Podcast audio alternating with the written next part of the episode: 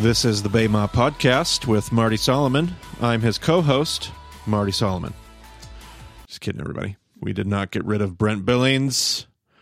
He is still with us, but he we, I had a day to record, and Brent couldn't record today, and so I thought, well, what what better idea than to bring our next guest interview into session six and so, uh, other than feeling absolutely lost, I feel absolutely lost without Brent Billings on this podcast. How crazy is that? But I have the next best thing, probably maybe even a better thing. That's right. I have my wife with me today. Hello, everybody. Becky Solomon is, uh, maybe I'm the co host.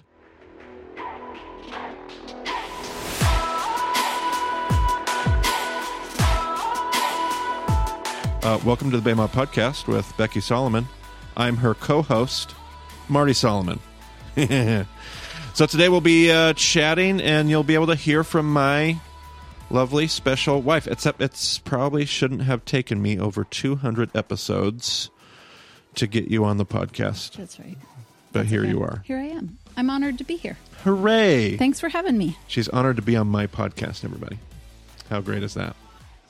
Uh, I'm honored to have you here. Been honored to be married to you for over 17 years. We uh, on the day we're recording this, we actually are just a couple days beyond our 17th wedding anniversary. By the time it posts, we'll be months beyond that. But yeah, 17 years of wedded bliss. That's right. So I thought that the uh, the thing we could do today is just kind of introduce what some of those ideas might be that we would chat about, and then maybe in future uh, episodes, and I bet there's probably even other things we could chat about. Oh, yeah. But people ought to know, like people don't know. People don't know who Becky is. They assume that is she like Marty? Are you like me? No. Are I'm you opposite of you? opposites attract? Uh, yeah. You, are are you a Bible scholar? No. Do you like to read? I maybe said that too firmly. Yeah, it's okay. Do you like to read? Mm, it's not my favorite hobby. No. No, you don't like to read. No. Um, so so you but but you do like to.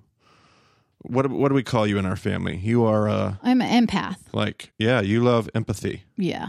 So you're a feeler. I'm very um, naturally drawn towards relationships. and you learned something about empaths recently. That there were two different kinds of empaths. Tell me about this. Yes, yes. My daughter is going, um, taking a class, online class, and Our daughter, who is Abigail, who is twelve, yes, and she so she's taking she's doing the uh, pandemic online learning, and she has an online class about character, being Yes. a person of character, which is actually her thing. We have a we have a list of family values yes, at our house, and we list one of our our last family value is that we are individuals, like we're all different, and so we list out all of our. I'm an influencer.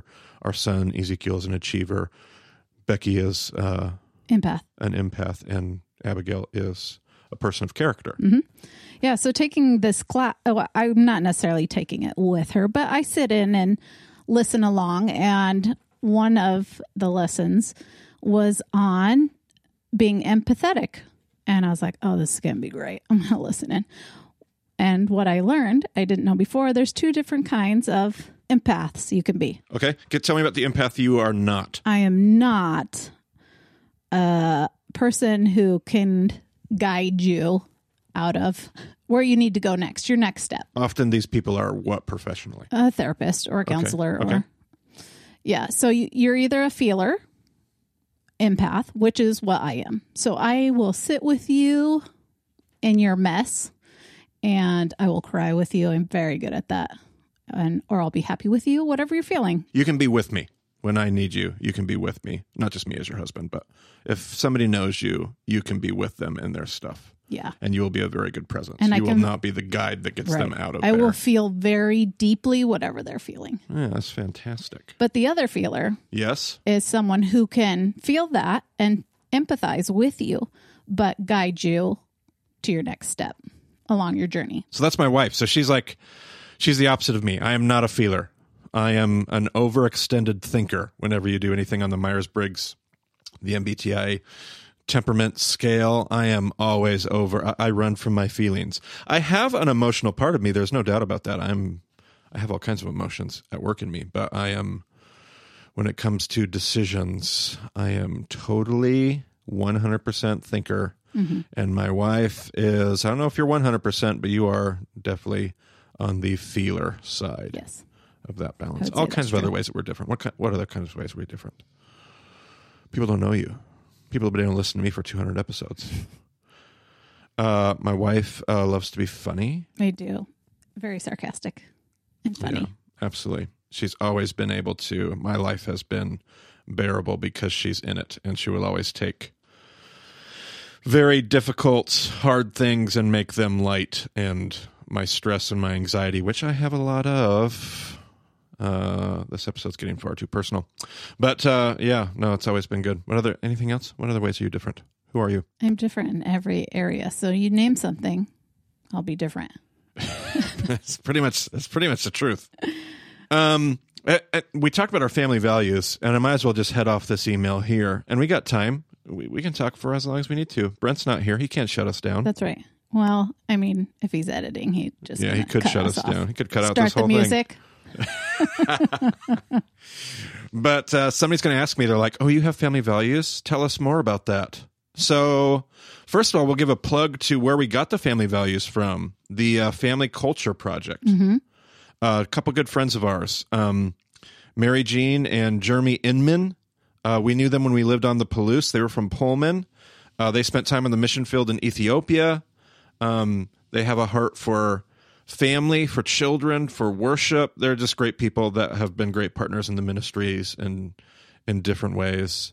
And they came back from Ethiopia, and one of the things that they started was a family, what they called the Family Culture Project, and it was uh, you're able to pay a membership, and you get access to these tools that help you uh, go through different phases of family development, building family culture, learning how to parent um just some uh, just some and so we did that. Uh, we did that to support them and then we were like unbelievably surprised at just how useful everything was.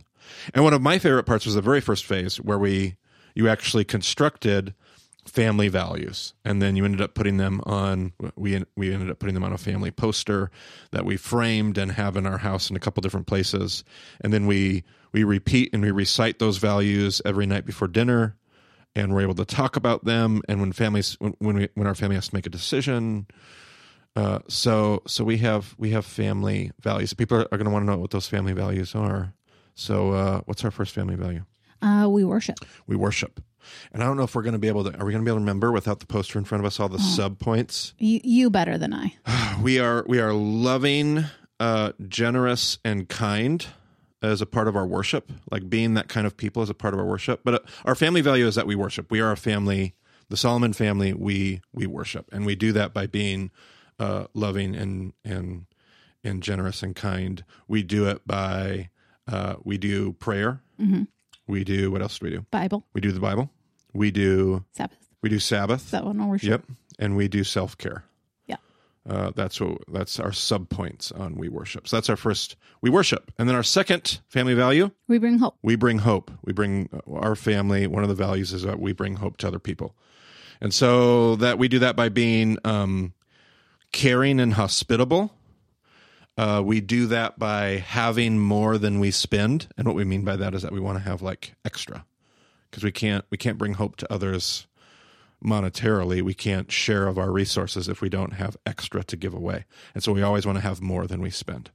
Um, and then uh, uh, what else? What else we got there on sub points? Um, we use money for uh, for good, for both ourselves and other people. How we bring hope.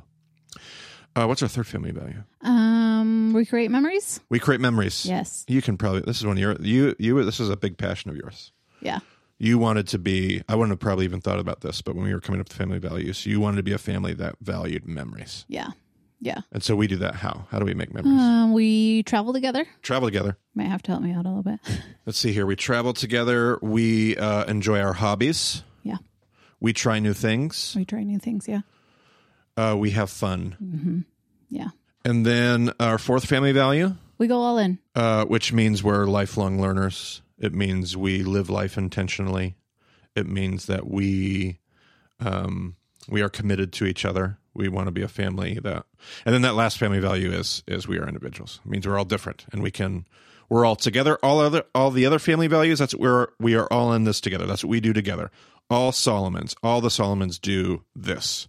But then that last family value is, but it's still we are still us. We are still individuals, and we're still unique. And so that's that's.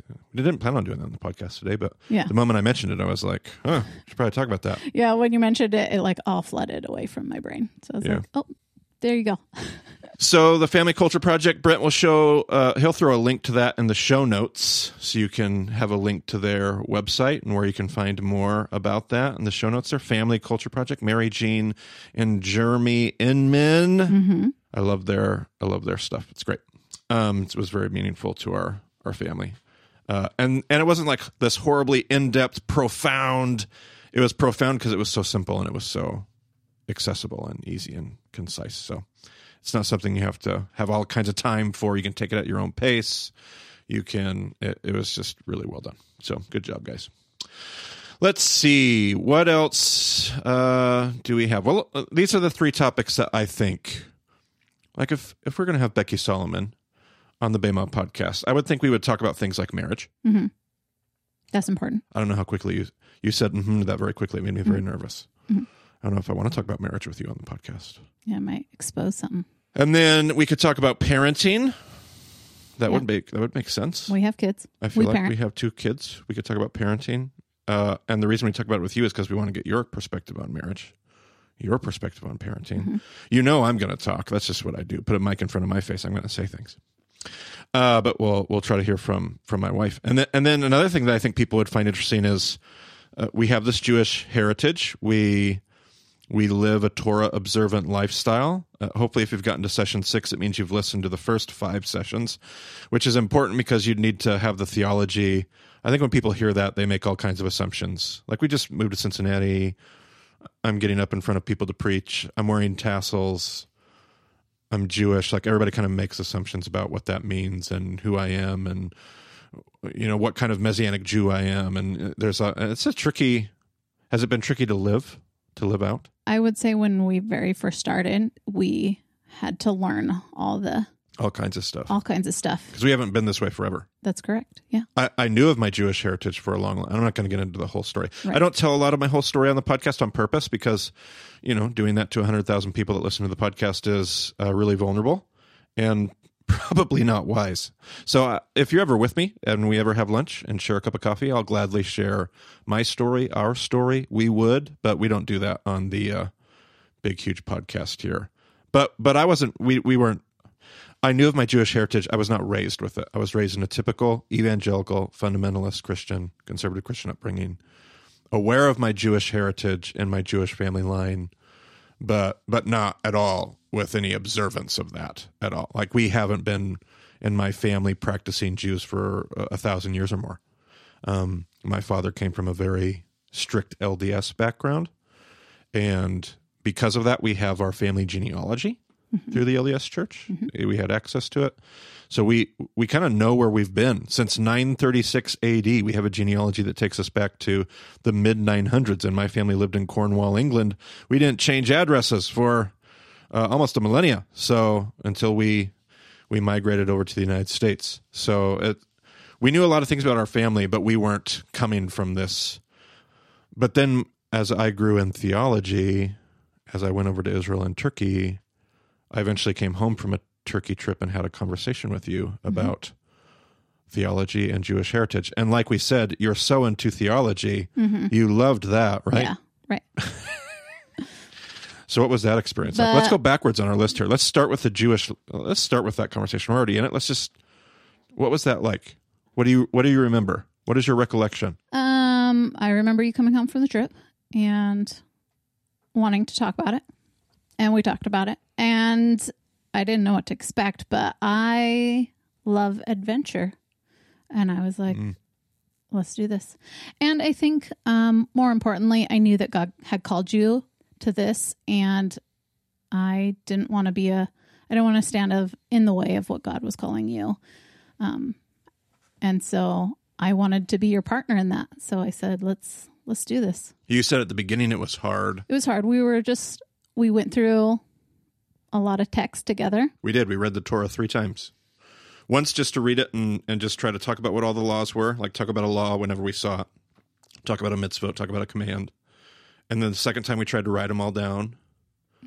And then the third time we talked about, like, okay, if we were to live according to uh, Torah observant life as Jews in that covenant with Jesus, what would that look like? How do we best understand it?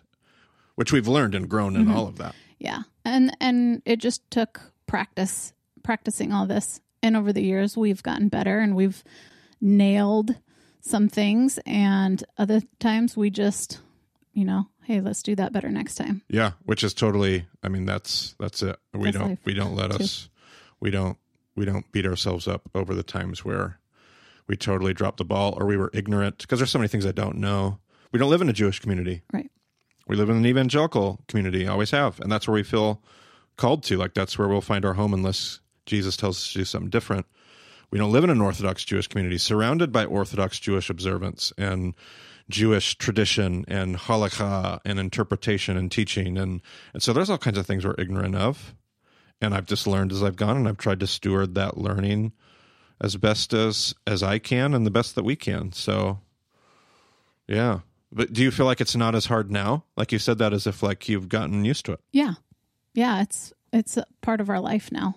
And even just thinking of it has such an impact that what I I don't want to go back to the doing it the other way.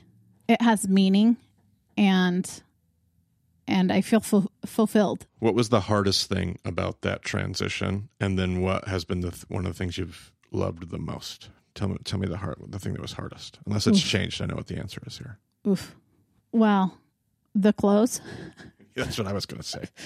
Yeah, we read through that and um having blended clothing. So, um we did a purge through all of our clothes. Anything that was blended, we got rid of. So, things that were 100% cotton or 100% polyester, any fabric that was 100%, we kept, which was few at the beginning, Especially for you. especially for me. For me, I was fine. Like I, I had plenty to. I already had plenty of clothes, but men's clothing was largely 100%. My my jeans were 100%. My Yeah. so I was like, "What's the problem?" She's over there purging two thirds of her closet. Yeah, uh, no skinny jeans, no leggings, no, uh, everything was going. Everything in women's clothing has like one to three percent spandex. I know. Oh, it was rough. But over the years, um, you just s- slowly collect. But the the cool thing is about that is over time, as people learn, people close to us learning our story and this, um, when when a wife will go through her closet, I'll end up with a bag on my front porch and Of all, yeah. a text that says, "Hey, I found all these in my closet, and I just wanted to see if you wanted to have them before I sent them off to the thrift store." So I'll end up with bags of clothes on my front step, and I love it. And so, what's something that you love about this whole experience? What have you come to cherish the most about it? No, so many things, but um, I do love the festivals. Um, taking a different spin on our holidays. It- it- growing up, we didn't ever do Passover or or any of the Jewish holidays. I mean, um, but that has such a, a impact in doing it with my children. Um, I love doing the holidays. The another hard thing, sorry, was we grew up with we had a Christmas tree during Christmas time, and we decided together that the Christmas tree was gonna go out the door, Yep. and that was really hard for the first year. But now it's so good for me, when, and I don't want it to come back Right. we we um, focus on different things during Christmas time, and we don't put up a Christmas tree. But that is one thing that is really mean, meaningful to me as well. Is we are focused, shifted. Right. Oh man, this episode's going to provoke so many questions. I'm going to have Yeah. so many emails after this. Um, don't email me uh, as much as you want to. Like I'm sure there's people like you're going to have so many questions. I, I get that. I do hope to do an, uh, a video series. It might even be like be out or in the or in process even by the time that this episode hits production. But um, I hope to do kind of some YouTube videos that kind of talk about the holidays, the holidays that we're used to, and how we engage them or don't engage them, and just why. Uh, and and it won't be heavy handed at all. It will just be like, here's some of the decisions that we've made and why we've made them, and we wouldn't expect other people to do the same thing. And this isn't a morality thing. This is just uh, choices. We live life intentionally. It was one of our family values is we go all in, and that means we live life intentionally. And so we're going to go all in on Christmas, and we're going to figure out how we want to go all in, and that also means going all in on not doing some things. And so, yeah, we'll, we'll talk about that later. So save that email if you want to write me that. Uh, we'll talk about that some other time, maybe in a future session six podcast with with Becky Solomon. And please don't, don't. Hopefully, you have listened and listened well, and hopefully, I did a good time, uh, a, a, a good. Hopefully, I communicated clearly in session four when we studied the book of Galatians what I think about Jews and Gentiles and Torah observance. Not everybody that listens to the podcast is going to agree with that.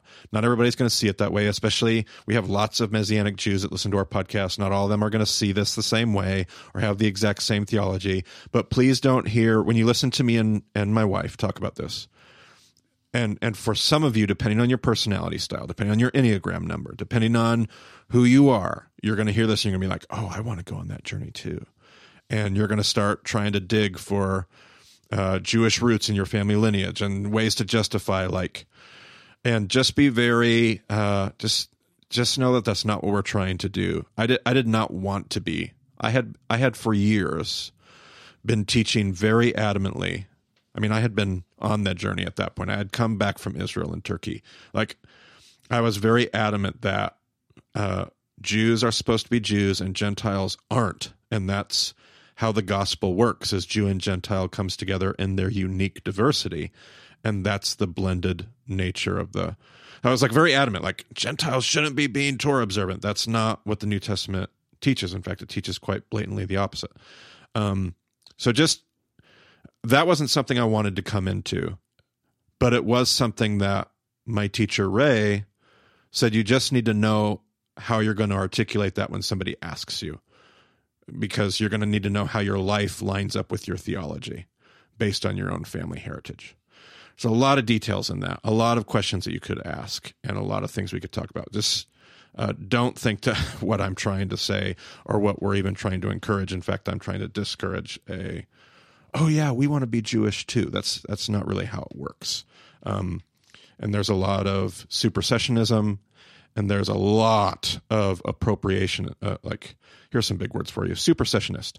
Um, go look that up. And then uh, another great word. Maybe Brent can find uh, some Wikipedia links about supersessionism, and uh, probably not a Wikipedia link on this, but the idea of appropriationism, um, to appropriate something uh, there's a lot of what's so offensive to Judaism is how Christians can appropriate the Jewish faith. When they start to learn their Jewish roots of their Jewish faith, we start to appropriate it.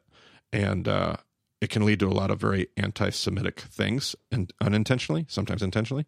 And uh, it's just no good. So we need to be we need to be super aware of that. We need to be sensitive to that, and we didn't know what that what that looks like going forward. I know that raises a bunch of questions, uh, but uh, let me read a passage here we like the we like the Bible. So I'm going to read some verses here. Uh, Leviticus. This will cap up our our discussion here on Jewish living, right? Leviticus 20. So Leviticus 20 comes at the end of Brent. Will you link our Leviticus section in the show notes for us? We did a Leviticus episode uh, in session one. We'll link that below because we talked a lot about Leviticus and how it's designed, and we talked about the priest sandwich, the priest witch. If you go back 180 episodes ago, um, we were talking a lot about the priest sandwich because in the middle of Leviticus, you have two sections of priesthood what it means to be, a, to be a priest on the front end, and then what happens when you fail at priesthood on the back end. And in the middle of that is the middle of the chiasm, which talks about how to live. Okay, so right at the end of chapter 20 is right at the end of this whole middle section on how to live. All these laws about eating kosher and kosher clothing and and cleanliness laws and all of this stuff about how to and then and then chapter 20 uh, all about your sexual relations and before that was about land ownership and just talking about everything and at the end of this whole section on how to live right before you get into the section on priesthood god gives these words about why, like why all these, why all these kosher laws. Why it's not just because it's a better way to live, it's more healthy. It's not no no no no no. It's not like medical benefits of eating kosher. Nope, nope, nope, nope, nope. It's not what Leviticus says. Listen, this is what Leviticus says. Why, why did he ask his people to be different? Why did he ask them to eat kosher? Why did he ask them to wear kosher clothing? Here it is. Verse 22. Leviticus 20:22 Keep all my decrees and laws and follow them so that the land where I am bringing you to live may not vomit you out. You must not live according to the customs of the nations I am going to drive out before you because they did all these things. I abhorred them.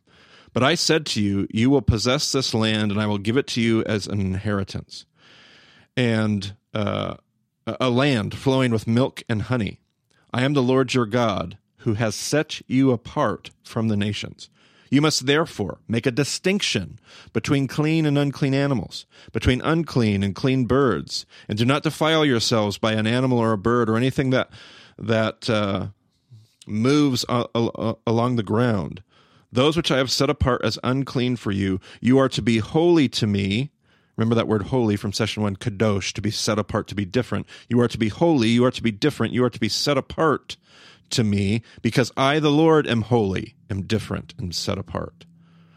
I have set you apart from the nations to be my own.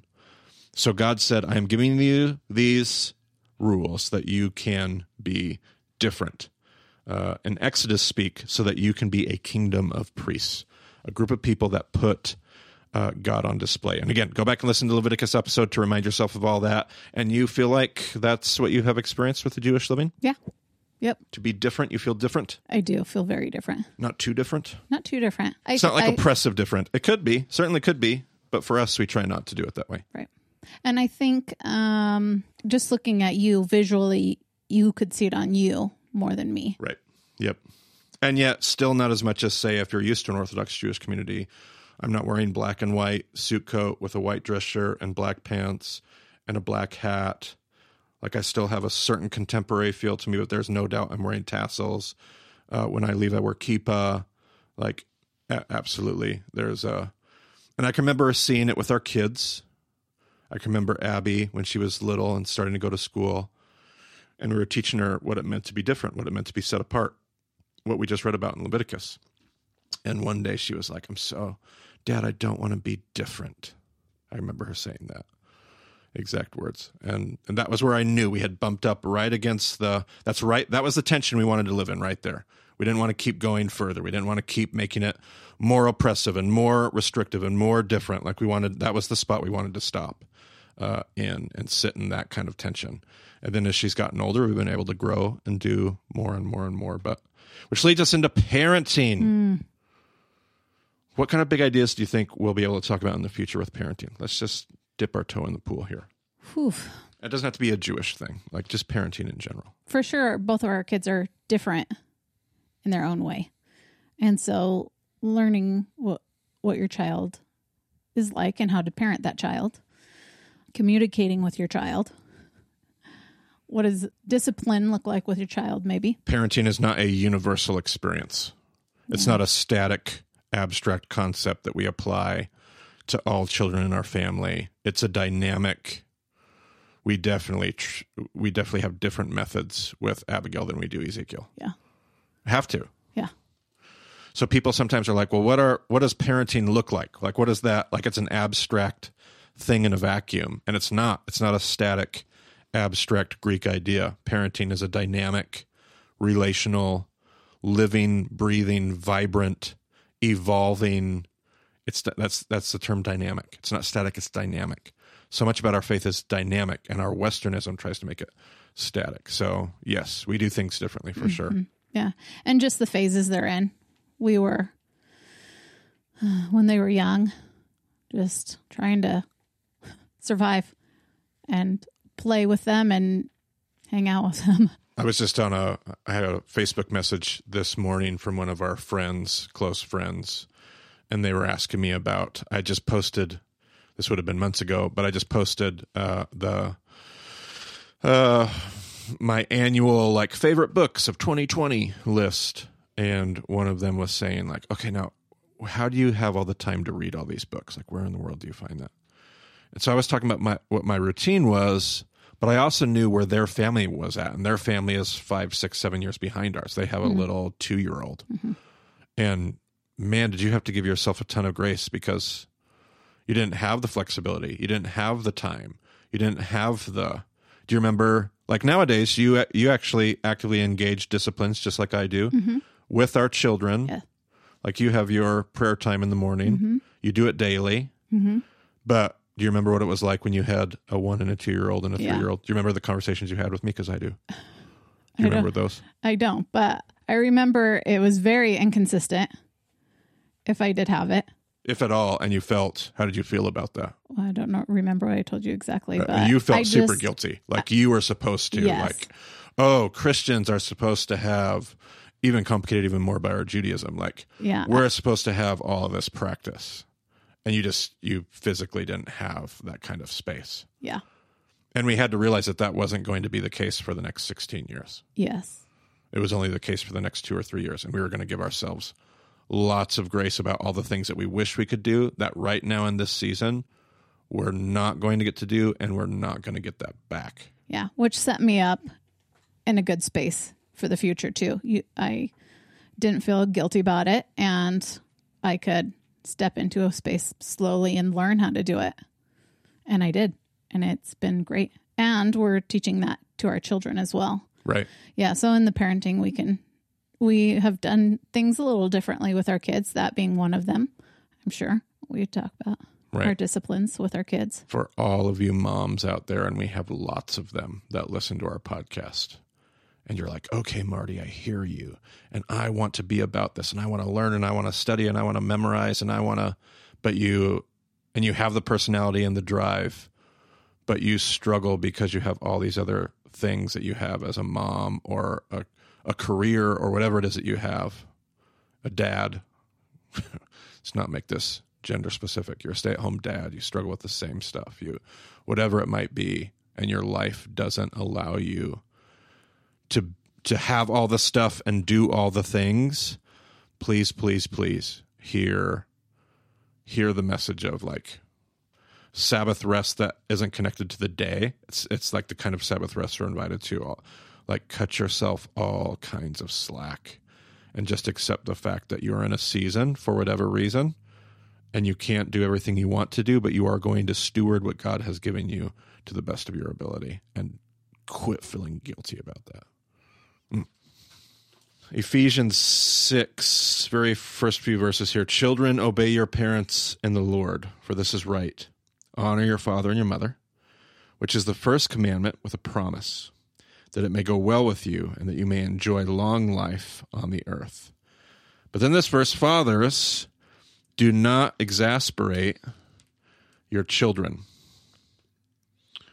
Instead, bring them up in the training and instruction of the Lord. Fathers, do not, fathers and mothers, I would add in our day, fathers and mothers, do not exasperate your children. Bring them up instead in the training and instruction of the Lord. What are your thoughts when you hear that verse? Well, there was this one little story that's been kind of in the back of my mind. We um we do Sabbath in our family. We rest on Saturdays. We've been teaching our kids that Saturday is our Sabbath as a family. And it was one summer we Abby was just little. We went outside to play and someone was mowing their lawn. And Abby says, Like you do on a Saturday. like you do on a Saturday. Why is he working on a Saturday?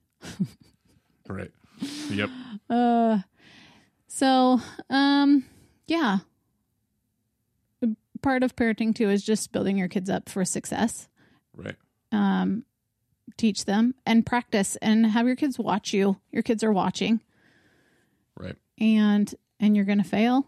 Everybody does. And so having your kids watch you and trying to lead by example. Yeah, I, I've loved this idea of not exasperating your children. Like for whatever reason, that phrase of that verse has always just stuck, like leapt off the page and stuck in my consciousness as a parent because I just feel like that's, I know it's where I would be tempted. My personality would be tempted to be rigid and perfectly committed and strive for all out, you know, we go all in, that's a family value, and just exasperate my kids, exhaust my kids.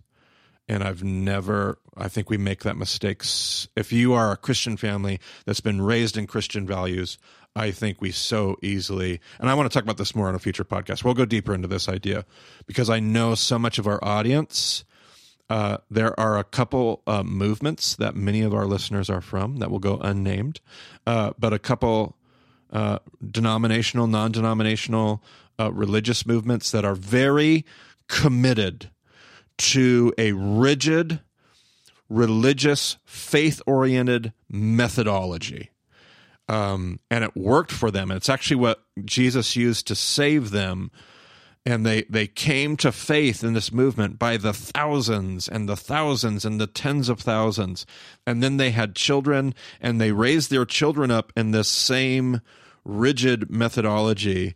And, uh, and, and they experience this exasperation that Paul talks about. Um, and so I want to, I just want to talk about this a lot more, but one of my passions have, has always been I never want my children. I'm a pastor. I'm a missionary. I'm whatever you want to call it. I'm a CEO of a nonprofit. I don't know how you want to talk about that. But I have never wanted my children to resent the church, to resent Jesus. Like I never want them to hear Jesus and go, um, I just I have never wanted that. I want them to hear Jesus and go, that yeah, that's what compels me. That's what that's what I want to be more. I want to have more of that. And so if I'm overbearing, if I have all this morality and rules and here's all the things and all the music you can't listen to and the TV you can't watch and all the stuff that you can't do and all the things that we're going to make sure that we do and we have to do it and and if there's no flex and no breathing and no fathers you'll exasperate your kids. You'll exasperate your kids and you'll do it in the name of Jesus and it will get associated with Jesus and the faith that we know saves us. And so Fathers, don't exasperate your kids, but instead, instead raise them up in the training and instruction of the Lord. Um, so we'll talk more about that, like how we do that and those kind of things. But all right, and then the last little bit we'll just chat about is marriage. Marriage, marriage. Yeah. Is that one of your favorite movies? Yeah. Marriage. I don't think you had seen that when we I had not. got married, so we watched it. Unbelievably so, but I had not seen it. But thank goodness for that. Yes. Marriage. What are your big ideas with marriage? What, Hmm. what are the things we would talk about with marriage? I think there's lots of layers to marriage. And our story or journey, we, you know, have had to learn through more in different areas than others. But what's one thing we want to tell people about our marriage? I don't know. I'm asking you. Uh, we, me and Marty personally, we had to figure out how to communicate to each other. Ooh. We still struggle with that. 17 years. But we're getting better, huh? Yeah. We'll have lots to talk about when it comes to some of that stuff. I've had to go on a long journey of learning about a personality that I thought was perfect, speaking of my own, and the things I've had to learn about how I was just sabotaging relationships, but most importantly, my marriage. So, yeah, definitely talk about that. Um, what else do you think about? First of all, let me say this. We have, like you were talking about this even with the, when we were talking about the Jewish living and even when we talk about parenting, but we were talking about the Jewish living, you talked about like, you knew that what God had called me to and you didn't want to get in the way of that. And like your personality gravitates to what we might call like a more traditional role. You've always wanted that from the days that you were a little girl. Yeah. Yes, I knew that as a little child. But that that it can often be misleading because would you say that we are totally committed to egalitarianism? Like that's that's a big word, right? Mm-hmm. Egalitarianism versus complementarianism. Like there's a worldview that says like there's a role for men and women, and the man's job is to lead, and the woman's job is to submit, and all the women are supposed to fit in this like that's complementarianism. It doesn't have to be like this rigid. Like I totally that was a straw man caricature of that worldview. Um, but that's not the worldview that we would hold. Even though that's the role that you love to fill, you Right. love, you choose to, that's the role you've always wanted to fill. But when you see, like, when you think about our daughter, Abigail, Right. like, you would never want to teach her that, like, well, that's what the woman's job is. Oh, right. Right. Like, you would say we're in full support of when we have friends where the woman wants to work and Yeah. the man wants to be a stay at home dad Yeah.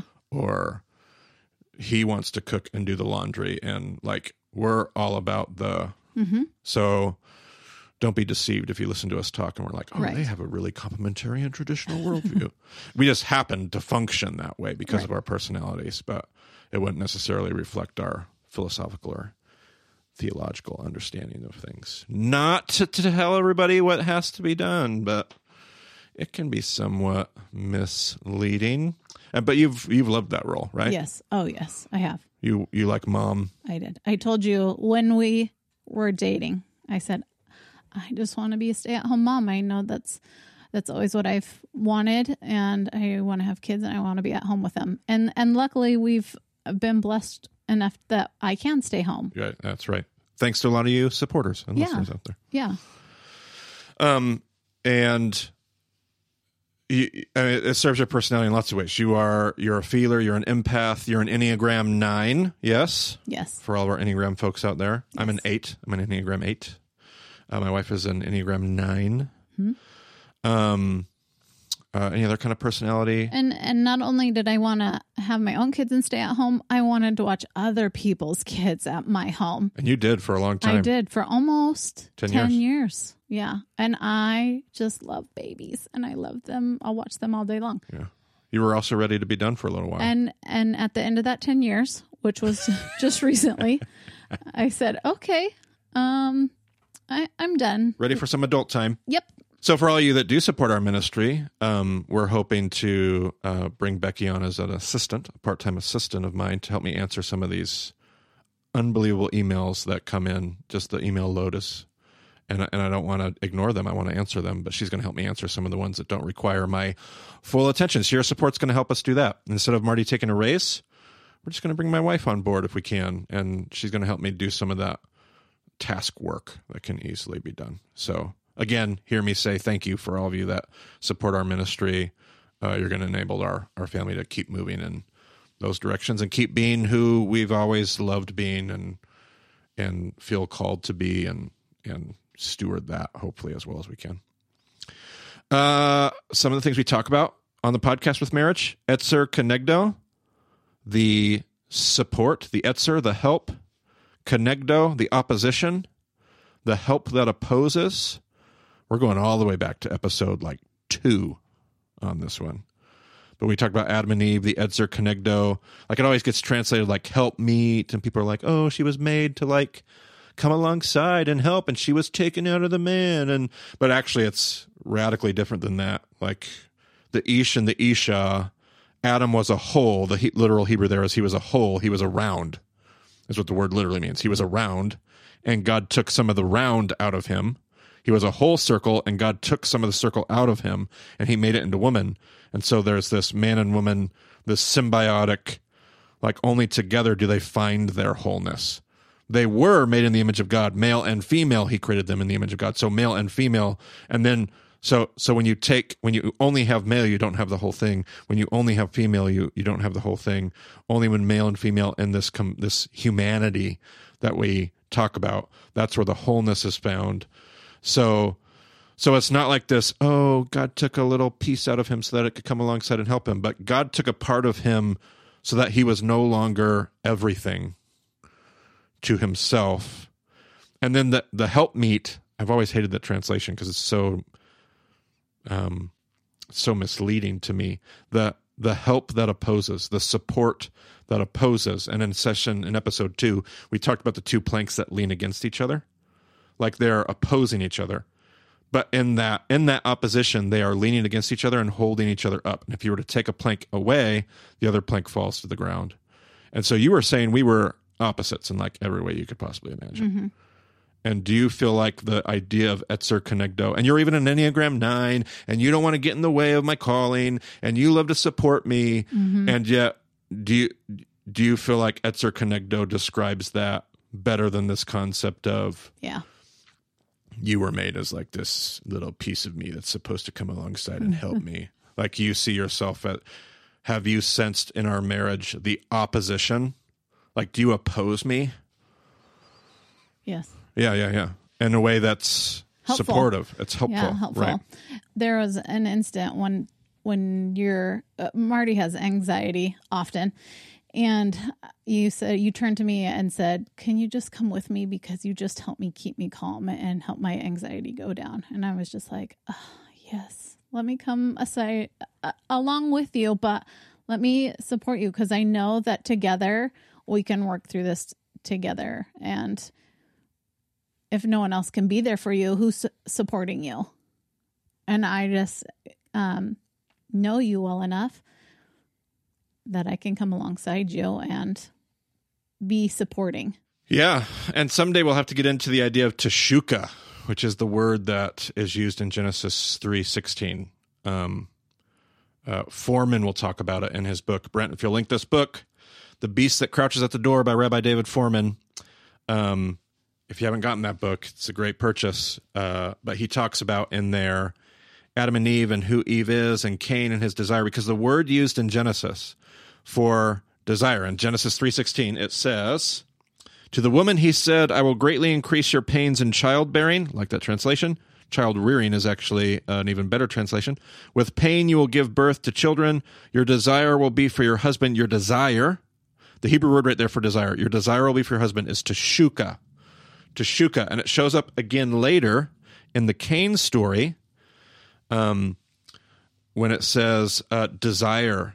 Uh, the beast is crouching at the door. It's desire. It's teshuka is for you, but you must master it. Now, according to my word study, the word teshuka is only used three times in the entire Hebrew scriptures. Now, that might be that might be a bad conclusion based on the Masoretic text, but it's only in those two instances, Adam and Eve and Cain, and then one instance in the Song of Songs. Um, this idea of teshuka, but this particular expression of teshuka is a particular kind of desire. It's not like the typical desire that we would think of. And the rabbis had a teaching that Rabbi Fohrman talked about, where he said the rabbis say there are four teshukas, and it, as far as I'm aware, that doesn't come out of the Hebrew scriptures. It's a rabbinic midrash. Um, so it's not like a literal like if you go looking for the four teshukas, you're not going to find them in the Hebrew text, as far as I'm aware. Um, but the midrash says there are four different teshukas: the teshuka of the rain for the earth, the teshuka of God for His people, the teshuka for the wife for the teshuka of the wife for the husband, and the teshuka that Cain's evil desire has for him. So those are the four teshukas. Now, when you start and you're like, okay, yeah, that makes sense. But when you think about it, it seems all backwards. And the rabbis are trying to talk to us about what kind of desire this teshuka is. Because rain has teshuka for the earth. The rain has teshuka. The rain desires the earth. What seems off about that to yeah, you, Beck? the earth Right. should desire the rain. the earth should desire the rain. Like the earth gets dry and parched and its desire goes out. It desires the rain, like it wants the rain. But this isn't a desire of want. So what about the next one? What about God's teshuka for his people? Same thing. Like you would mm-hmm. think, oh, the people are supposed to desire God, and yet God desires his people. Like what is that? And it, it's the commentary you need to understand this desire of teshuka used in Genesis. The rain was like its whole purpose for existing.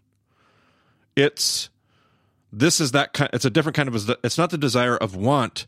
It's a, it's a desire of what you're made and created to do. Rain is made to fall on the earth. God has teshuka for, and God's not made, but God has an inherent. God's very nature is to bless. Rain's very nature is to water the earth. God's very nature is to love his people. The wife's very nature is to complete her husband. Not, again, not in a patriarchal, complementarian, submissive. Um, that's not what I'm talking about. Her design, she was the part of Adam that was removed so that he was no longer whole. So her whole design is to oppose him in a way that supports him, to come against him in a, in a way that completes him.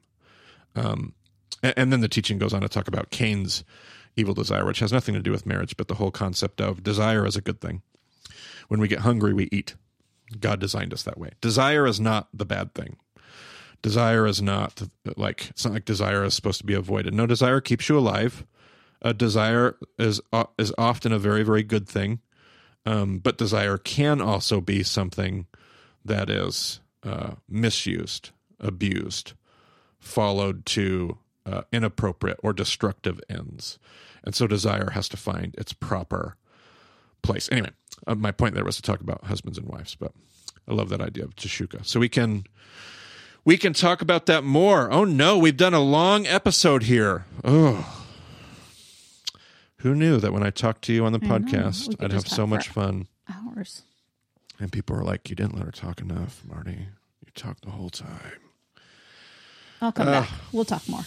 We'll talk more. We'll have her back. Anytime that I can't get Brent on an episode to record and my wife is home, we'll do a we'll do a guest interview with my wife. It'll be fantastic. There you go. I'll be here. I love it. Well, there you have it, everybody. Let's see, can I remember how Brent closes things? Thanks for joining us today. If you want to find us on Twitter, you can find me at Marty Solomon. Uh, you can find my wife on Twitter, but she rarely gets on Twitter. Yeah, you. I mean, you'll see my name there, but Do you remember I, what your call, what your Soul No. Man's Girl or something like that? uh, I maybe. think, I think it's like Soul Man's Girl or something Okay. like that.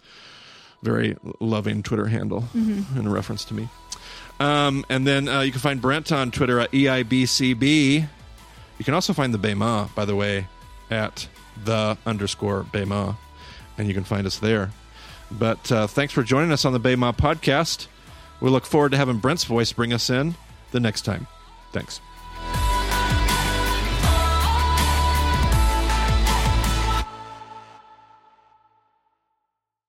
All right, ready, uh, all right, sweetie. I'm going to read you a. I just called you sweetie on a podcast. Uh oh. All right, sweetie. Ed Brett's gonna have to edit that out.